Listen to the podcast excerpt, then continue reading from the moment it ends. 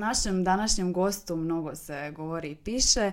Predstavljaju ga kao profesionalnog karataša koji je objavio dva hit romana, ali i kao proslavljenog romanopisca koji je bio ozbiljan karatist. Njegova posljednja dva romana ovjenčana su brojnim nagradama, oba su dobila te portalovu nagradu za najbolji roman i Ciganin ali najljepši dobio je prestižne nagrade Đalskoga i Fran Galović. Priznat i prepoznat među kritikom i među publikom, dao je već brojne izjave, sudjelovao na različitim tribinama i u različitim razgovorima, a danas će s nama u podcastu Slobodnim stilom razgovarati Kristijan Novak.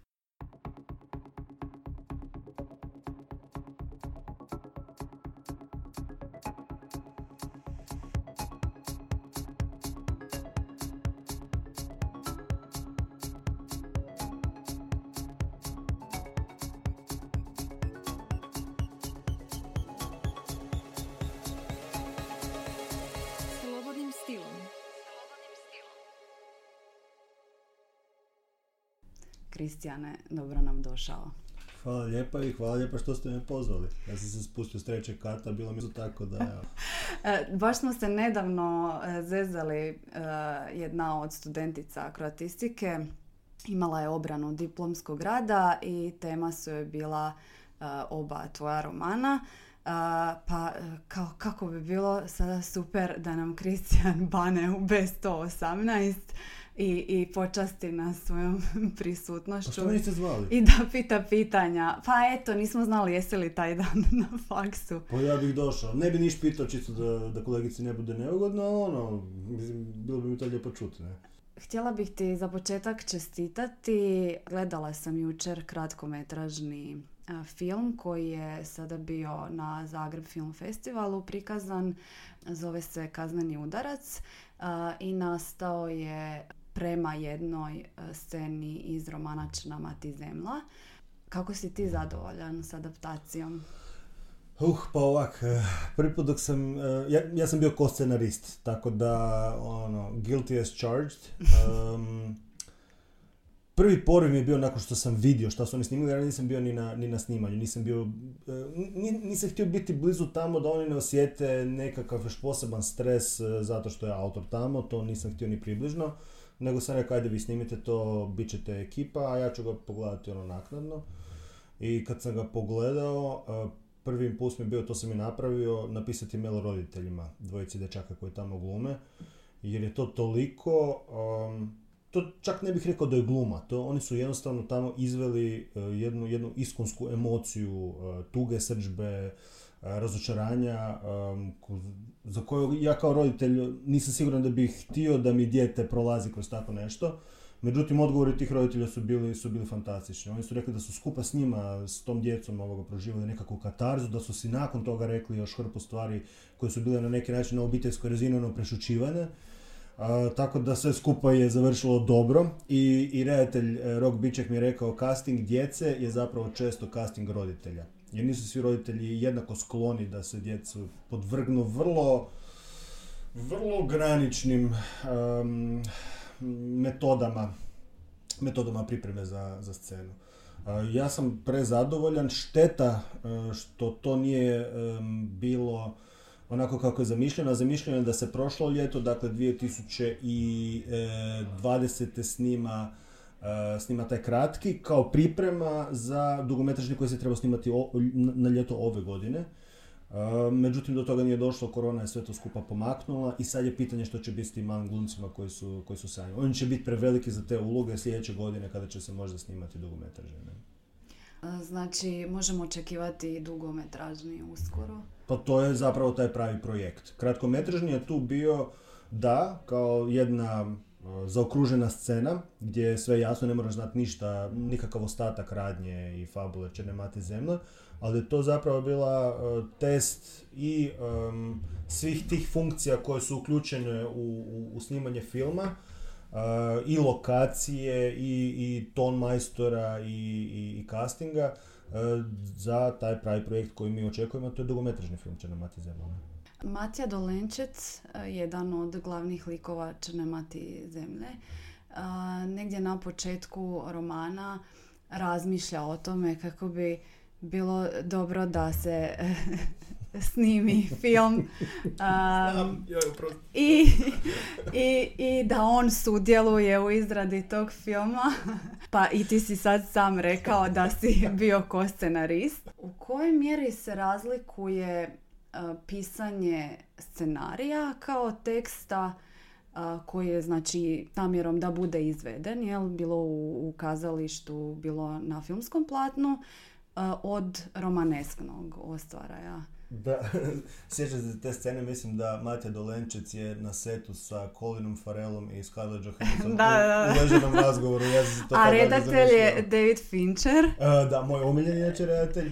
Baš sam da, ovaj... Jedan od, da. E, razmišljam kao, eto, nije mogao nikako sada jer treba nam dovršiti treću sezonu Mindhuntera. Da. nikako da, da. nam dođe. Pa je zato Rock Biček preuzeo. Da. Možda David Fincher bude kao pomoćnik redatelja. Budemo vidjeli, evo, evo, ovoga, javit ćemo vam na vrijeme. Uh, jako se razlikuje uh, kako se razlikuje. I to, ba, baš se sad sjećam kad su me pitali želim li pisati dramatizaciju za jel, kazališnu predstavu, ja sam odmah rekao ne jer sam znao da, da mi nije jasna ta tehnologija, odnosno to mora stvarno raditi netko koji je kazališni profesionalac, ko točno zna gdje tko izlazi, koji, uh, koji, uh, koji predmet mora imati u ruci da bi ga poslije stavio tu i tamo. U prozi to ne moraš.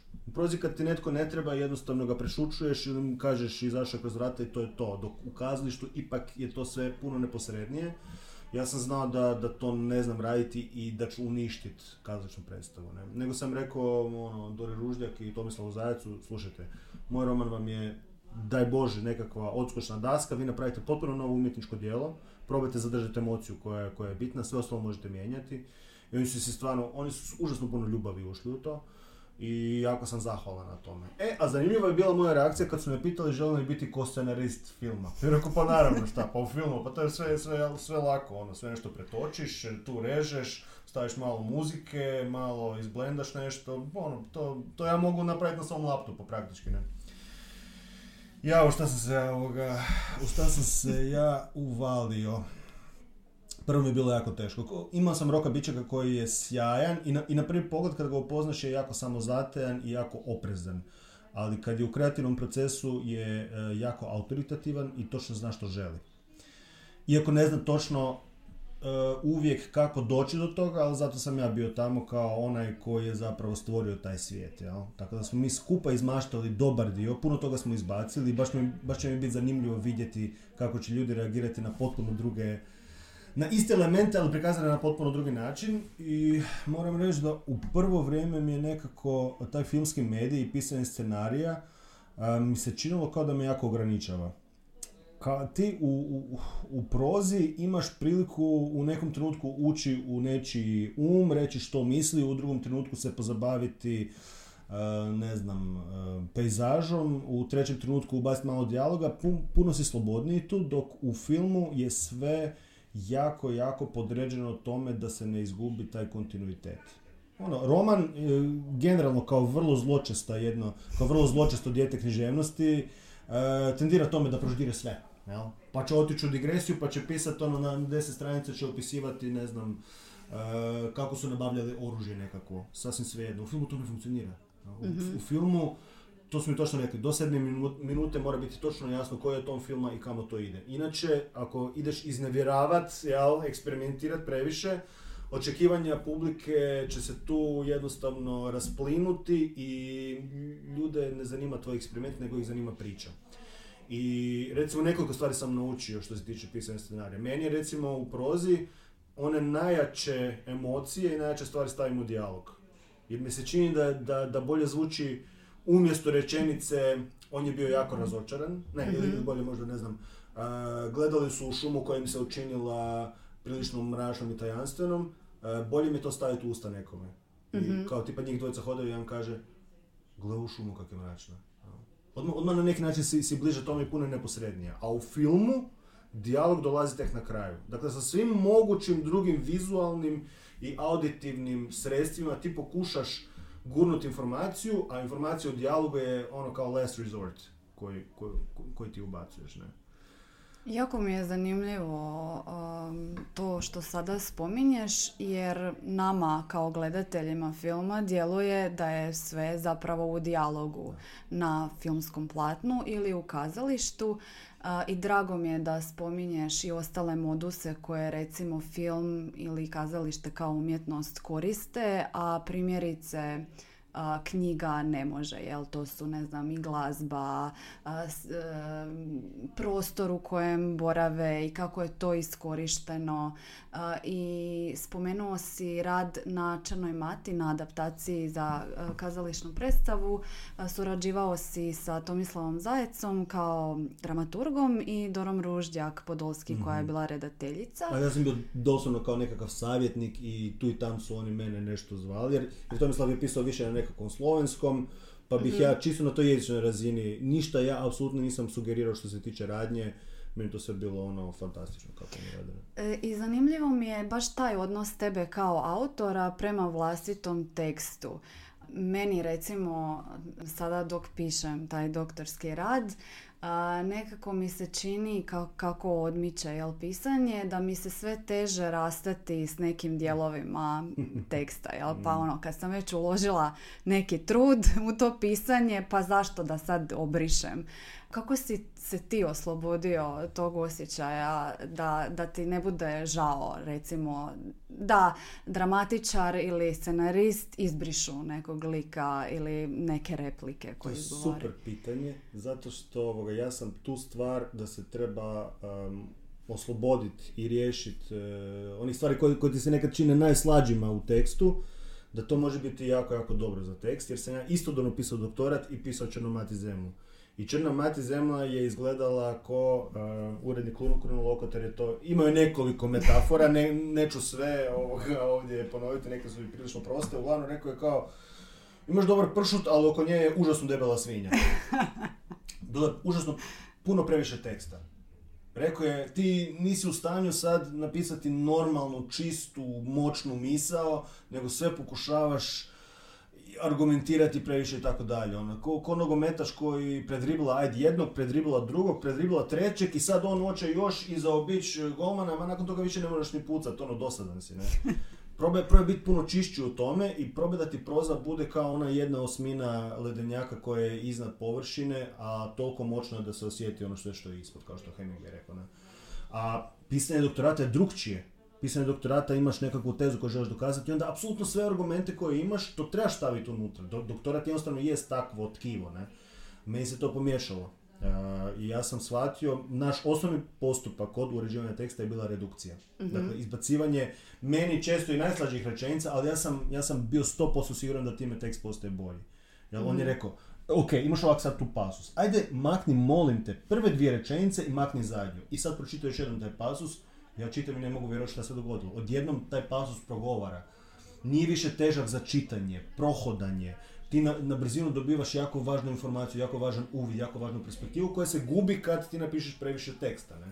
Tako da e, akademski diskurs i diskurs ovoga u, u prozi su, su različiti u tome. Ne? Tako da, a ja sam odmah na početku bio siguran da svaka adaptacija, bilo kazališna, bilo filmska, bilo ne znam koja treća, je, je izdaja mm I mora biti izdaja i ako bude izdaja neka bude najslaža, najslaža moguća. Odnosno, moj stav je bio odmah iz početka, e, promijenite sve što hoćete, ostavite osnovnu emociju i mm osnovnu kralješnicu priče, sve ostalo možete mijenjati i učinite od toga kazališnu predstavu na kojoj se neće ni vidjeti da je adaptacija. To je, to je savršen, to bi bio savršen rezultat adaptacije, da se ne vidi da je po predlošku.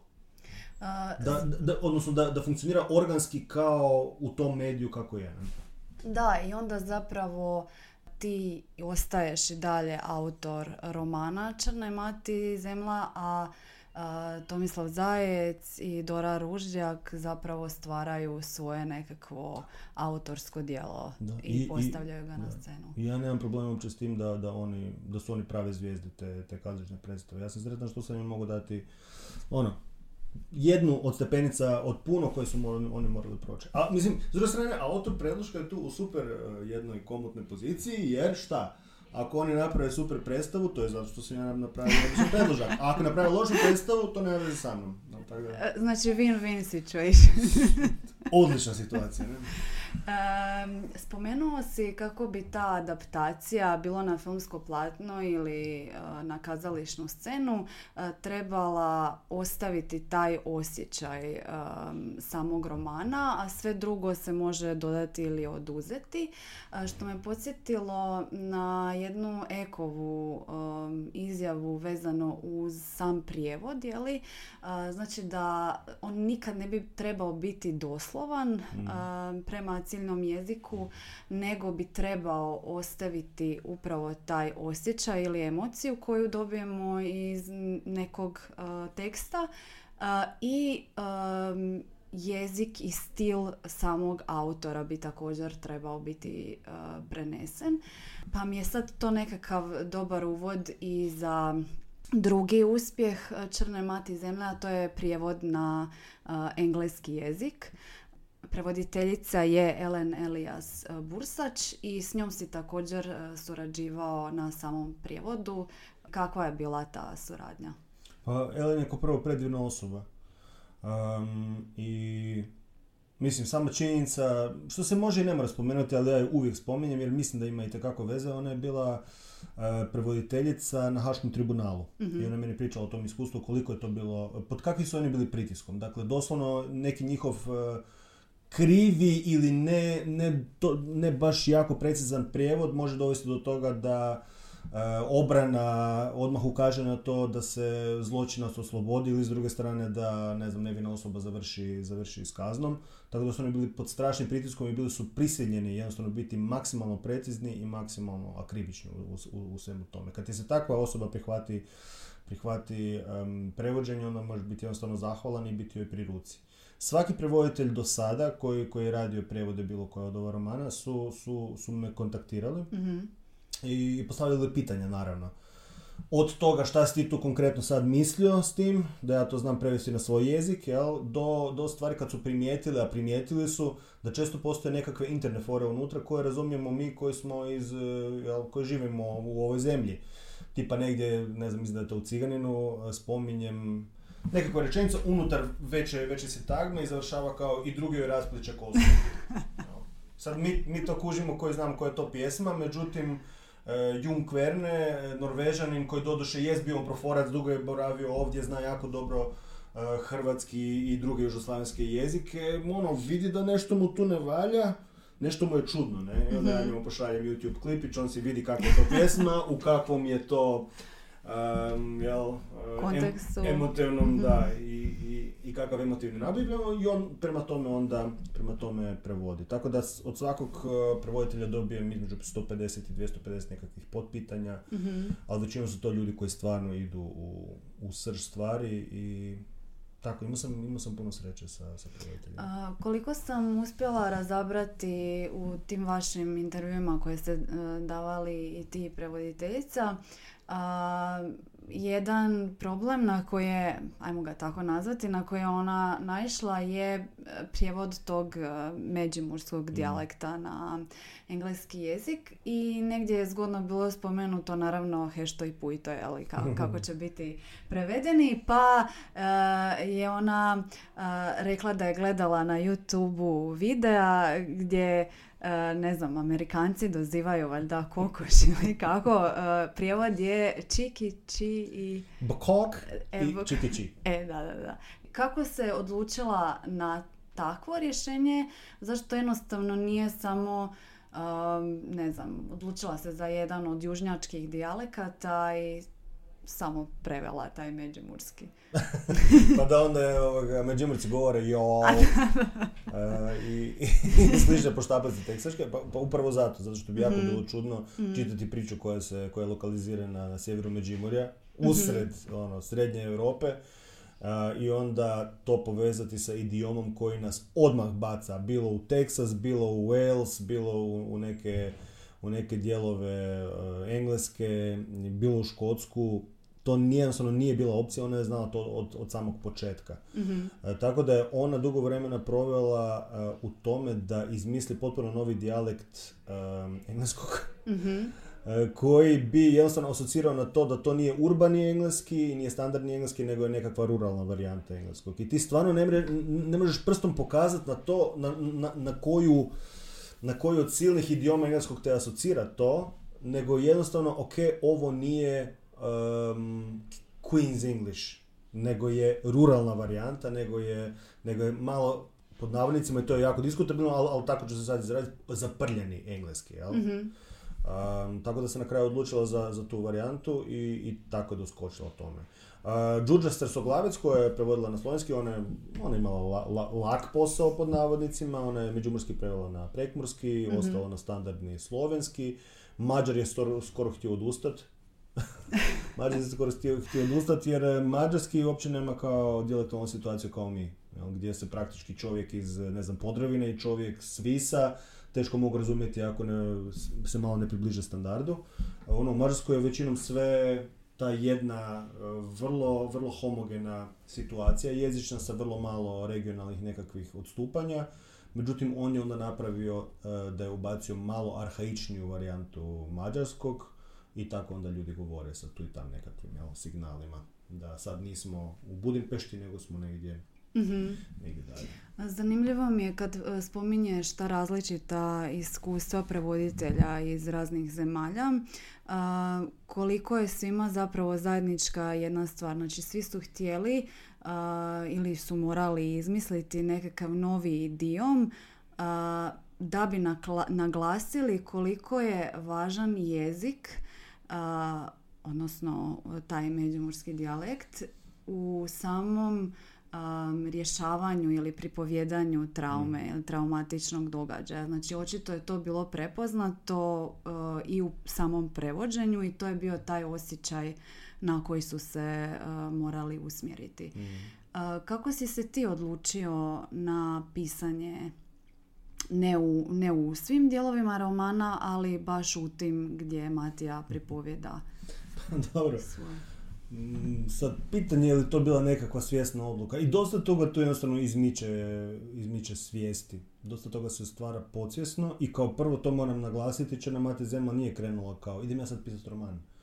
Kao pustite mi, ja ću sad ići za laptop roman. Ne, nije, nije to bilo tako, nego sam ja pisao doktorat, e, to je bio proces koji je trajao godinama i većinom je to bilo 8 do 12 sati dnevno ono, piljenja u to gdje više nisi siguran ni u što i onda mi treba nekakav ispušni ventil gdje, gdje progovara malo o svojim jel, emocijama, o tome čega se sjećam iz djetinstva i tako dalje i tek naknadno je to postao nekakav naknadno je to poprimilo nekakvu, nekakvu obliže narativne fikcije. mm tako da tu nije bio, tu nije bila svjesna odluka, nego jednostavno taj korektiv nekakav, slušaj pa ne možeš ti, ti ovoga ubacivati međimurcima uh, sa sela tamo sa sjevera uh, u usta um, rečenice iz hrvatskog standardnog jezika. Kako kak to izgleda? To me asocira na hrvatsku filmografiju iz 90-ih, jel? Gdje nitko ne govori tako kako se stvarno govori, nego se govori nekakvim stvarno artificijalnim jezikom, a to nisam želio. S time da ja čak ni u ostatku, ja, ja e, kažem da pišem ostatak, ovaj narativni dio mm na, na standardnom hrvatskom jeziku, to, to djelomično jest točno, ali i to je u mom slučaju nekakva zaprljana verzija, a, jer meni je u prvom redu stalo da to bude a, uvjerljiv, živ jezik onako kako ja govorim kad sam s nekim na, na kavi u potpuno opuštenom modusu, kada je u prvom redu priča, a ne jezik. mm Ja, ono, kao autor, uh, iako često čitam i, i jako cijenim književnost u kojoj je jezik na prvom mjestu, u kojoj se propituju jaz, um, granice, dokle može doprijeti jezik, do, dokle može, gdje su uopće granice književnosti i tako dalje, kod mene zapravo sve u prvom redu uh, narativ. I, ja to bez, bez srama ikako priznam. I taj narativ ja pokušavam ne uništiti svojim glupim pisanjem. Pa da ga ne bi upisao, uh, uništio, onda pokušavam upotrebljavati jezik uh, koji je meni potpuno prirodan. mm I koji ne privlači previše pažnje na sebe. mm U Ciganinu je nekako mi se čini da su likovi i same narativne linije, odnosno pri, pripovjedači, da su više razrađeniji. U Črnoj mati si se e, poigrao sa Matijom u dječjoj dobi, u odraslijoj.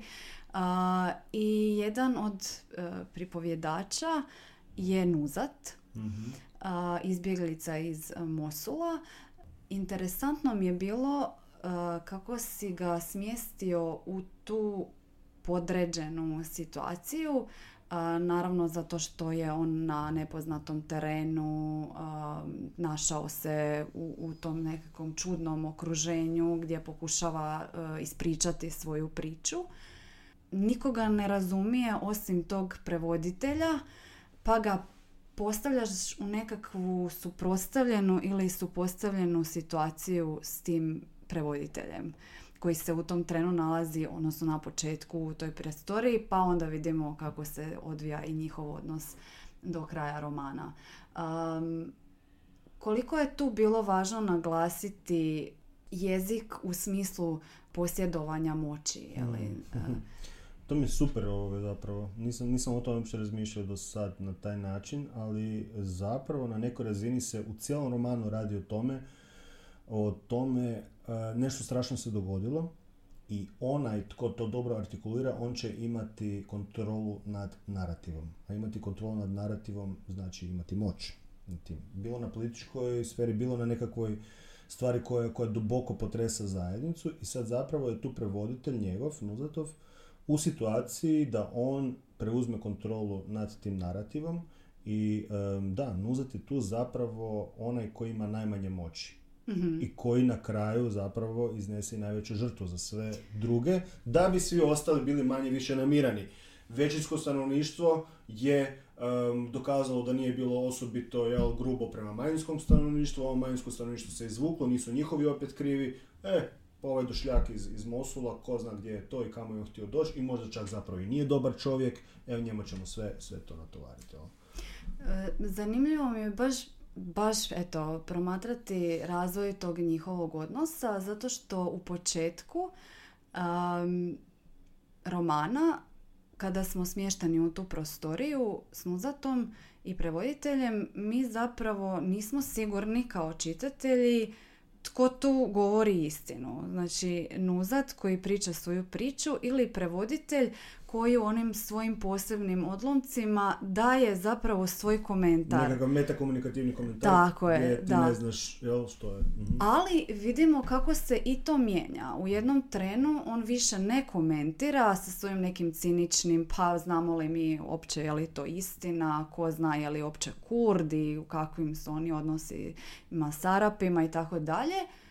I vidimo zapravo da i njega pogađa ta priča koju prolazi nuzat i u tom trenutku o, jezik zaista postaje i moćno oružje i kod nuzata zato što a, suosjeća prevoditelj s nuzatom.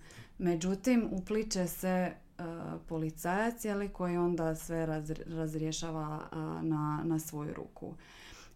U, kod drugih pripovjedača opet jezik kao moćno oružje. Naravno Sandi, njegov odnos sa mještanima toga sela.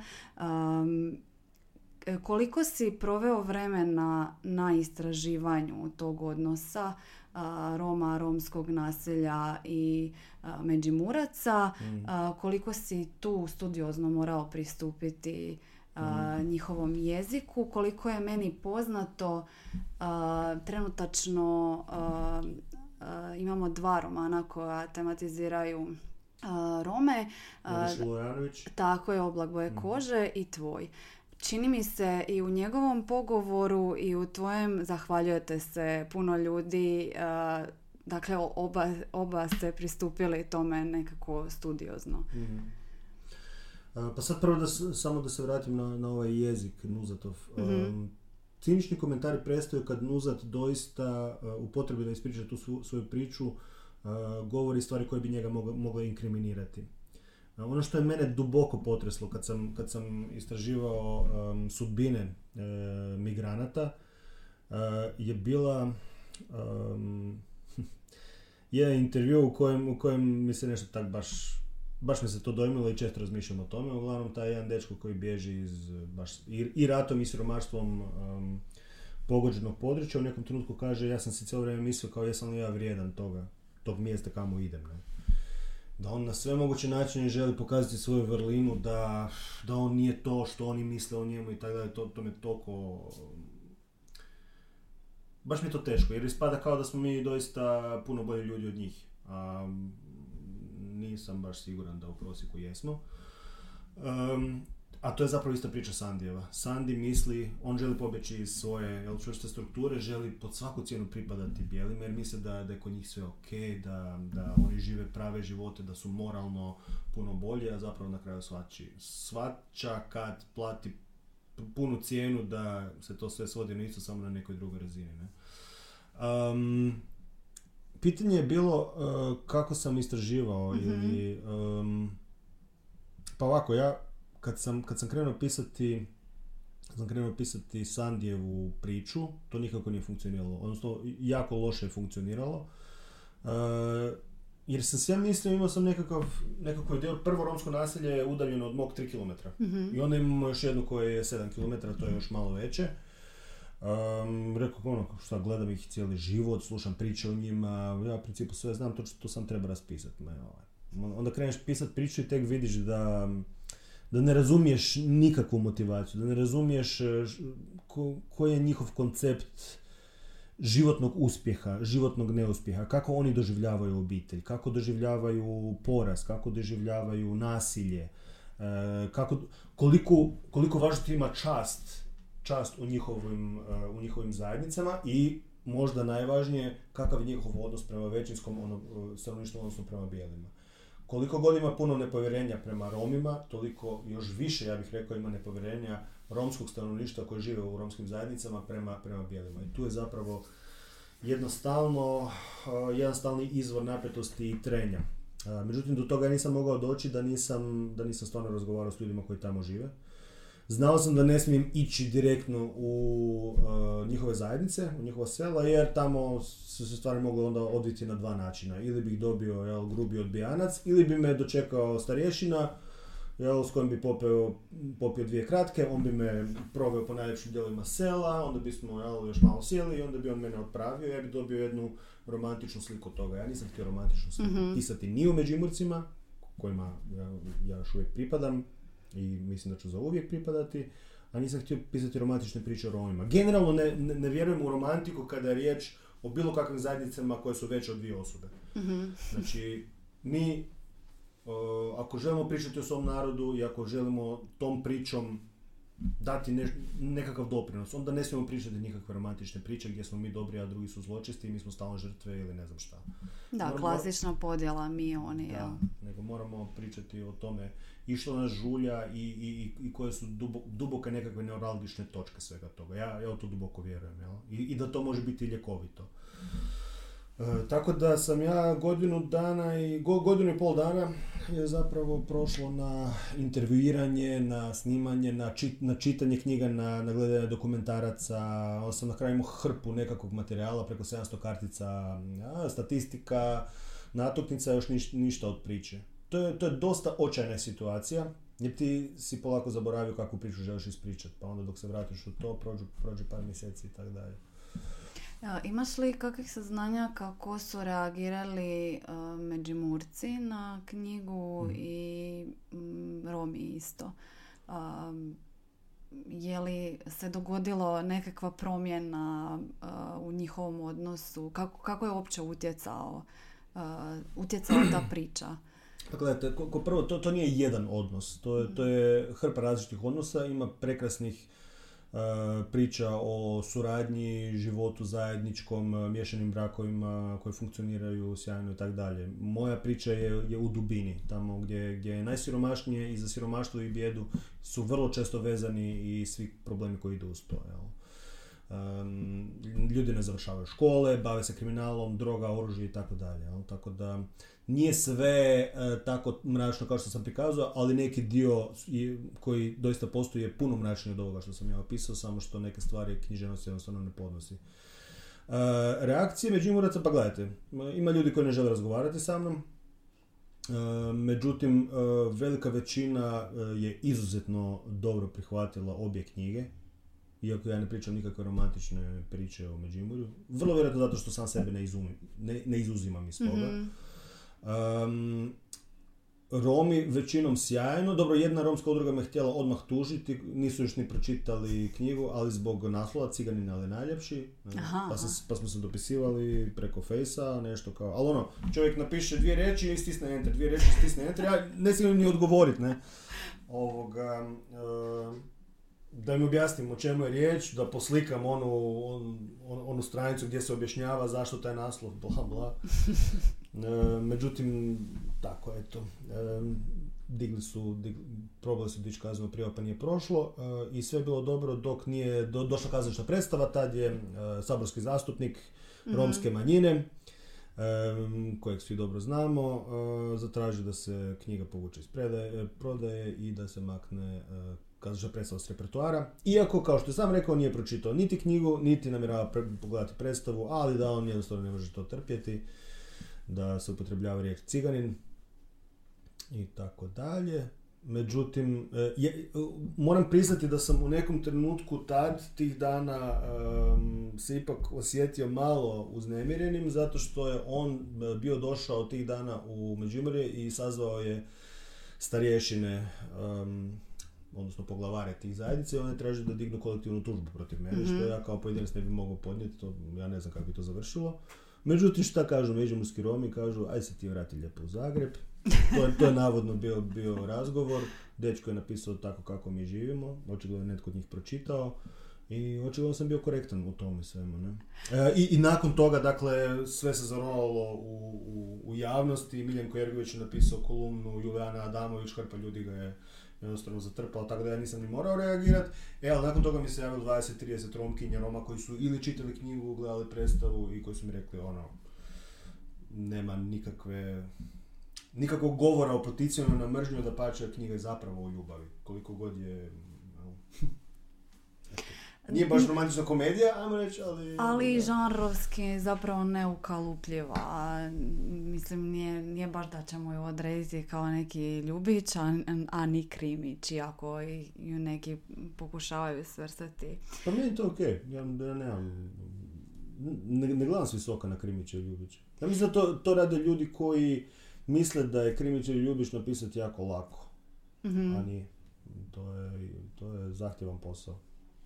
Kako sad usporedno sa uh, Ciganinom sam čitala Extremely Loud and, and Incredibly Close, petlja mi se jezik, mm koji je multimodalni roman, jel upotrebljava fotografije, različite tipove tekstova, kao što i u Ciganinu pojavljuju se zapravo fotografije slika ili crteža, da ih tako nazovem, koje slika Sandijeva mama mm Albina. Pa mi je bilo zanimljivo to kao moment u samom romanu.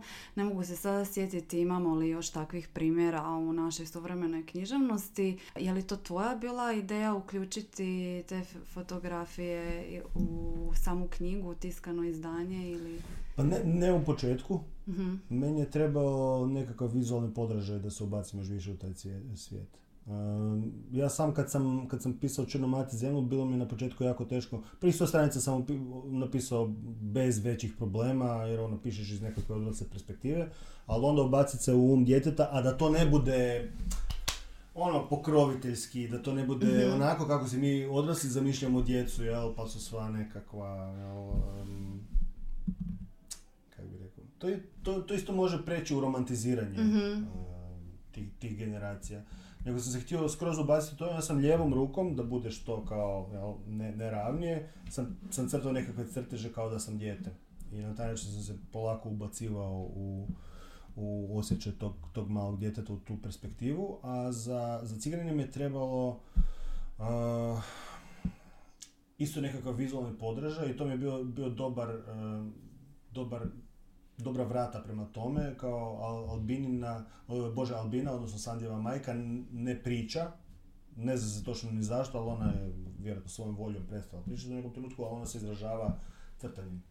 Crtanjem ona uzme jel, um, komad, komad ugljena i onda crta po, po zidu, a te, ti crteži su zapravo predskazanja Sandijeva života. Ne? Mhm.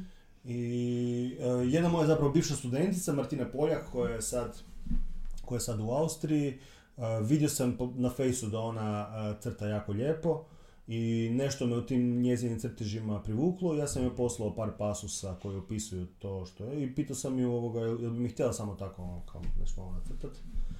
E, I ona je to napravila toliko dobro da sam ja na kraju htio ono, staviti to u knjigu. Mhm. Ako, ako se urednik i, i nakladnik slažu, mislim da to još malo onak te, te privuče bliže. Ili ako te ne privuče, preskočiš to, sasvim svejedno. Ali kad su crteži već tu, bilo mi fora to ubaciti unutra. Da se vratim sad na početak kada si spomenuo dijalog, dijalošku formu i to bih isto nekako pripisala multimodalnošću kod ciganina jer znači pripovjedači se većinom a, obraćaju u drugom licu jednine, znači sa tom osobom zamišljenom s kojom razgovaraju. A, pa mi je i to nekako zanimljiv trenutak zato što je čitatelj u potpunosti uvučen, pogotovo u ovim dijelovima a, kada Plančić prepričava jeli, te događaje a, i onda a, su iskorištene ove tri zvijezdice a, umjesto postavljenog pitanja. Jeli? I sad um, ja se kao čitatelj zastanem i zamislim ok, šta je ona njega sad tu pitala i zapravo ja postajem i ostajem sugovornik tijekom čitavog romana jeli, do kraja. Tako da čini mi se da, da je to isto ovaj, um, nekakav novi modus ili novi tren u tom romanu. Jesi li to s namjerom napravio? Pa, pa napravio sam iz nužde i, i, i, i sad, sad stvarno ne mislim da je to ne, ne znam kakav genijalan potez, nego jednostavno u, to, u tom traženju da tekst bude što autentičniji i da, i da, što, što, da bude što bliži čitatelju. Na početku je, um, su postojala pitanja na mjestu tih triju zvijezdica, ali onda kad sam izbrisao sam vidio da, da zapravo ne trebaju. Da, da bespotrebno odvlače fokus od onoga ko, samo po njegovoj reakciji mi možemo vidjeti kako je bilo pitanje. Je li bilo provokativno, je li bilo manipulativno, jel? Po, po reakciji nam je sve jasno i to je zapravo ne treba trošiti previše riječi na nešto što se može izgovoriti kratko. Ja se to stalno ponavljam jer je to moj, moj konstantni problem. Dakle, generalno osnovni postupak kod uređivanja mojih knjiga, krune lokutra mene je redukcija. Ja napišem puno previše svega, pa onda mi to smanjujemo, da od debele svinje napravimo dobar pršut. Ovoga, em, I mučio sam se zapravo s tom dijaloškom formom, odnosno dijaloška forma mi je bila dobro rješenje iz mučenja, jer sam prvo išao raspisivati u trećem licu. Mhm. Ali nije mi to bilo dobro. Jednostavno sam čitao i ništa mi nije tu previše... Nije to bila ta emocija koju sam htio prenijeti na papir i dugo sam, sam tražio načina i onda sam u nekom trenutku zamislio, a šta bi bilo da imitiram kao da snimam dokumentarac s, tim, s tim ljudima. Jel? Da imamo nekakvu novinarku. Mislim, mogu biti novinar, ali novinarka mi je bila bolja i zbog tog nekakvog odnosa sa Milenom, a i zbog odnosa sa Plančićem koji je oportunist i voli biti šarmantan i voli malo, jel, svakakve tu, jel, otvorit pravce koje novinarka zapravo ne dopušta, pa onda on, jel, kaže stvari koje ne bi trebao reći. E, I tad mi se, tad mi se otvorilo, tad sam ja za- začuo njihove glasove Mhm. jel, kad govore u, u kameru zapravo, a Milena ne- nema zašto lagati, ona je onako već izgubila sve. Tako da, eto, to je bilo ne toliko kao nekakva moja super ideja, nego iz, iz nužnosti. Kad se mjesec dana mučiš sa tekstom za koji vidiš da nije dobar, a iza njega je dobra priča i to te ljuti i onda tražiš načina. Ovaj put sam ga našao, možda u budućnosti napišem dobru priču, loše napisanu i neću naći načina. A, možemo li očekivati ekranizaciju Ciganina? Ciganin, da, prodana su prava i međutim Ciganin neće biti dogometražni film nego vjerojatno miniserija od šest nastavaka. Mhm. I dosta toga se izmijenilo, jako zanimljivih stvari. Ekskluziva. jako, jako. Ne, e, ne smijem vam reći što, jer, se- jer će se i to možda mijenjati. Aha. To je nevjerojatno. Recimo za dugometražni, e, za dugometražnu Črnu mati zemlju smo imali do sad pa ja mislim osam verzija scenarija i svaka je korijenito drugčije od one prethodne. Mhm. To, ono, poludiš u nekom trenutku, ali ti vidiš da je svaka zapravo bolja i da ti je svaka ova prethodna zapravo trebala da skužiš šta ne valja i kako drugčije postaviti stvari. E, na Ciganinu ne radim ja kao koscenarist jer ne bi ni stigao, nego rade Mario Kozina i Maja Pek. I trenutno sad su, e, bili su pozvani e, na, u Göteborg gdje je veliki svjetski sajam e, za krimi serije, kako skandinavci su jako jaki u tome i to podržavaju, tako da se nadamo da ćemo možda naći tamo e, nekakve koprodukcije i tako dalje. Odlično. Znači, kao da se ispunjava uh, Matino, Matine riječi uh, i postoji proročanstvo, znači e, filmovi, serije, ti si ko scenarist i šta je ono bilo treće uh, nagrada za najbolje odjevenog Hrvata. to, to, je, to je sljedeće. To sigurno, to može, ne znam, to može Karakaš ili, Olja Savićević ili tak nešto. Me, meni nije stalo do, do imidža nimalo.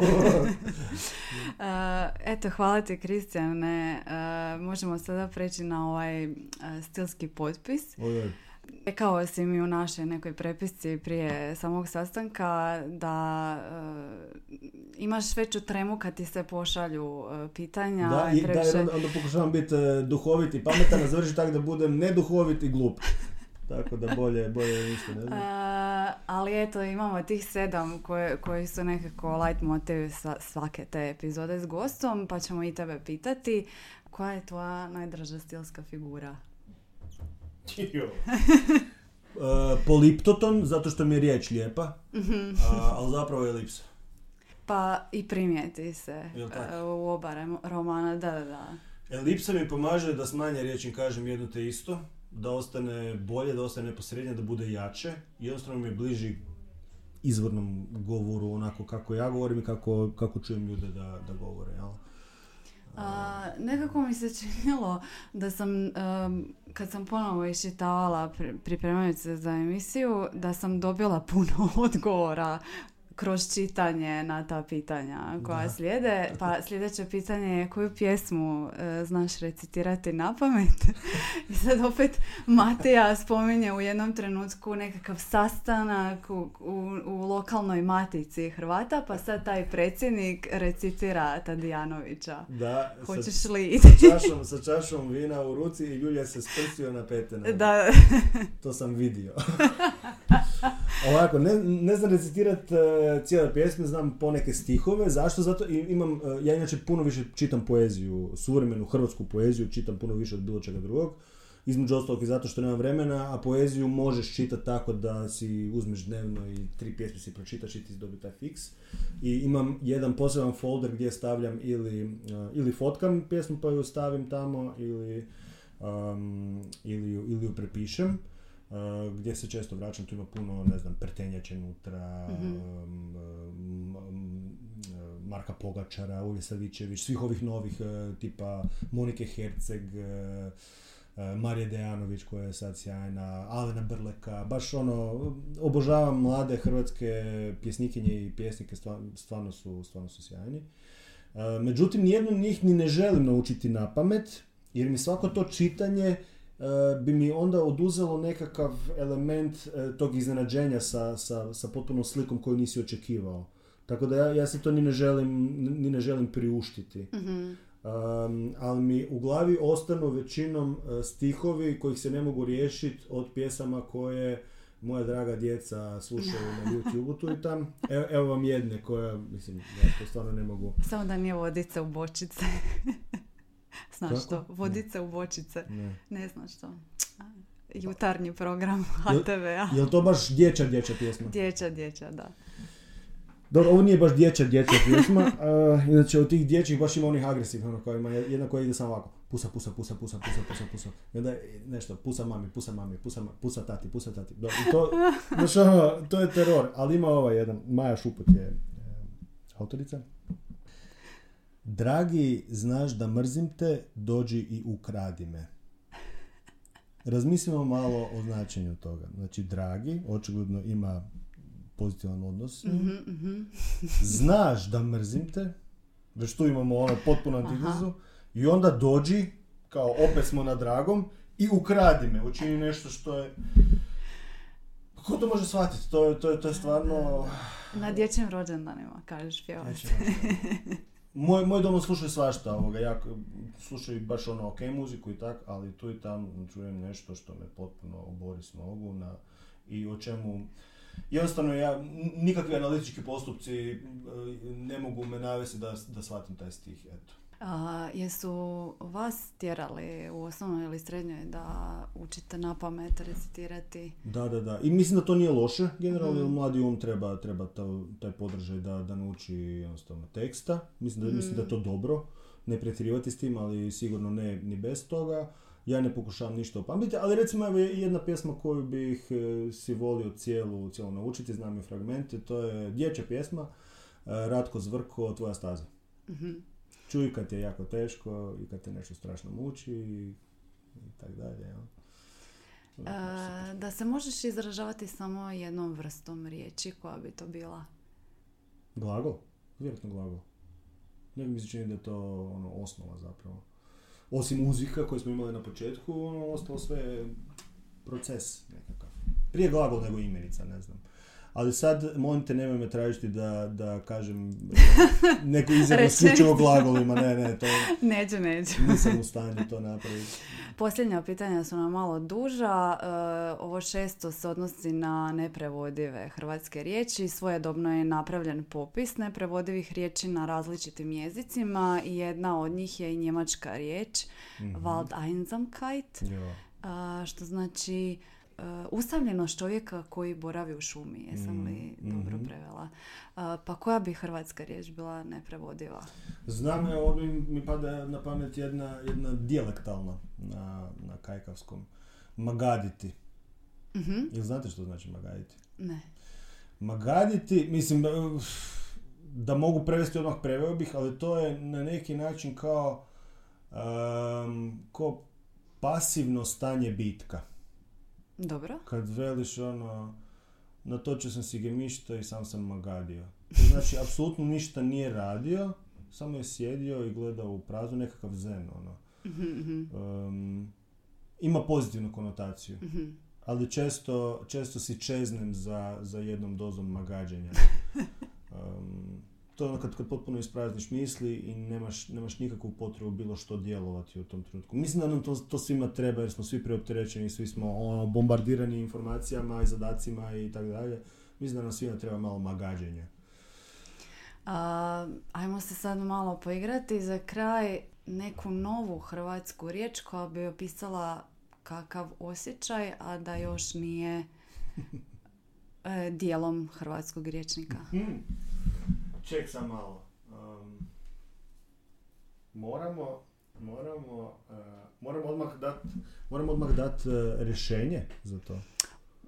Evo drugo ću ti pitanje postaviti pa ti malo razmisli. Zaboravila sam sad mi Ana sugerira. A, da možeš predložiti e, novi interpunkcijski znak koji bi to bio. Mhm. Uh, ja, bi, ja bi ih smanjio. Smanjio bih količinu uh, emojija. Iako ih sam koristim obilato, jer, jer pazite u kakvu situaciju smo se sad doveli.